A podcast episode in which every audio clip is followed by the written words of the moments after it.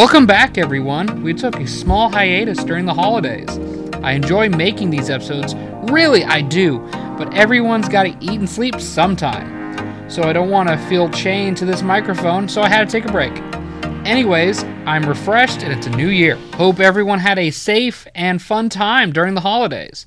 Anyways, let's dive back into our current series of showing interesting films from popular genres of film that the everyday person casually looks for in a movie. So this week we're going into the genre of spy movies, from shoe phones to the classic ejector seat in Spy Car to fighting sequences and more. This genre is famous for having morally gray characters, either hero or villain. They usually have many layers, not everything is as it seems. You could say they're more than meets the eye. Yes, I made intentional Transformers jokes, sports fans, but I digress. And finally, the moment of truth. The movie this week we will dive in the review of the genre of spy films is The King's Man. As an extra bonus, it's a spoiler free episode, and you're welcome. So, your mission, if you choose to accept it, is the following listen and grow in your movie buff power. For safety reasons, this recording will not self destruct and just sit there in the digital ether like all the other episodes. Sorry, life is not always exciting every minute. That's just how things are. if you gotten the reference, I owe you a high five if I ever see you on the street. Anyways, lots of rabbit trails today, folks. Forgive me, I'm a heathen in the case that I don't get my caffeine fix from coffee. So my attention is everywhere and nowhere today. Just one of those days, I guess. Once again, I won't be a podcast tease, and let's get into the good stuff with this movie. Kingsman is technically a prequel to a running series of spy movies called The Kingsman, but you don't need to know anything about the other two films to get the plot. It sits on its own this time, folks. This film takes place through the course of the First World War and through many different locations around the world to Africa, to England, and the trenches of France, and more. The film follows the Duke of Oxford, played by the famous Ralph Fiennes. Fiennes? I never heard it out loud. Sorry if I butchered the last name. Just reading a script. Who is also famous for playing M in another famous spy genre set in a British spy agency, uh, 007. And also as the Dark Lord himself, Voldemort, from the Harry Potter series. Am I going to get in trouble for saying his name, Harry Potter fans? He should not be named? No? I'm good? Great. Horrible Harry Potter joke, but we'll move on. the Duke is torn between protecting his son from the horrors of war and helping his country to survive it, in means of secret correspondence networks and eventually covert missions. Things escalate in the war, and the Duke must decide how long can he stay on the sidelines as the cost of war comes to his doorstep. This movie is entertaining from start to finish with some jokes, use of famous figures of history, and historic events with a secret society plotting to control the world. Huh, I feel this plot is a slight ripoff from the last Assassin's Creed movie.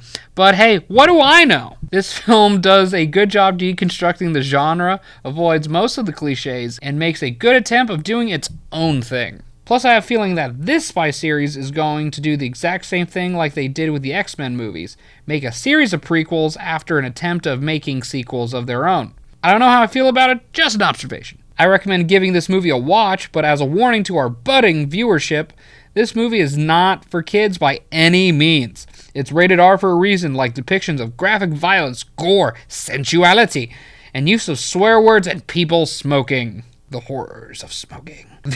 I only want to further empower you, the viewer, in making informed decisions in your film watching journey. Let's shift gears to our next segment called Filmology, where I tell you a film term, role, techniques, and more to help you get insider scoop on how they make that sweet movie magic. This week's term is more of a general term, but is helpful to know nonetheless. The term is deconstruction. This term is often associated deconstructing a genre, detail in the narrative, its plot, or other subjective elements of a film. But the idea of the use of this term is seeing what the subjective element is like, for an example, a category of film slash genre that has been made, take a critique of it and making it different for all to see.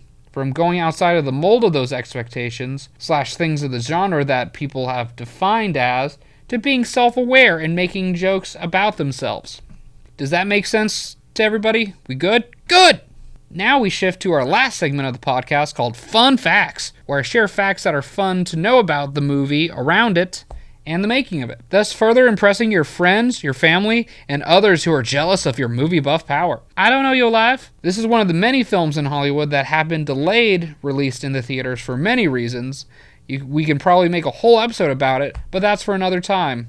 Just it was delayed about three to four times. Also, the film has highlighted real life events from the war to end all wars in the critical plot points of the narrative, like assassination of the Archduke Ferdinand to the Russian Revolution, those frickin' Bolsheviks, and all the weirdness of the famous monk Rasputin. Yes, I can tell you for a fact Rasputin is the central antagonist of this film. That gets you to watch it on that fact alone. I'll high five myself. So that concludes this episode. Hope you had a good time listening and growing in your movie buff power. Give it a watch or not, I ain't your mama.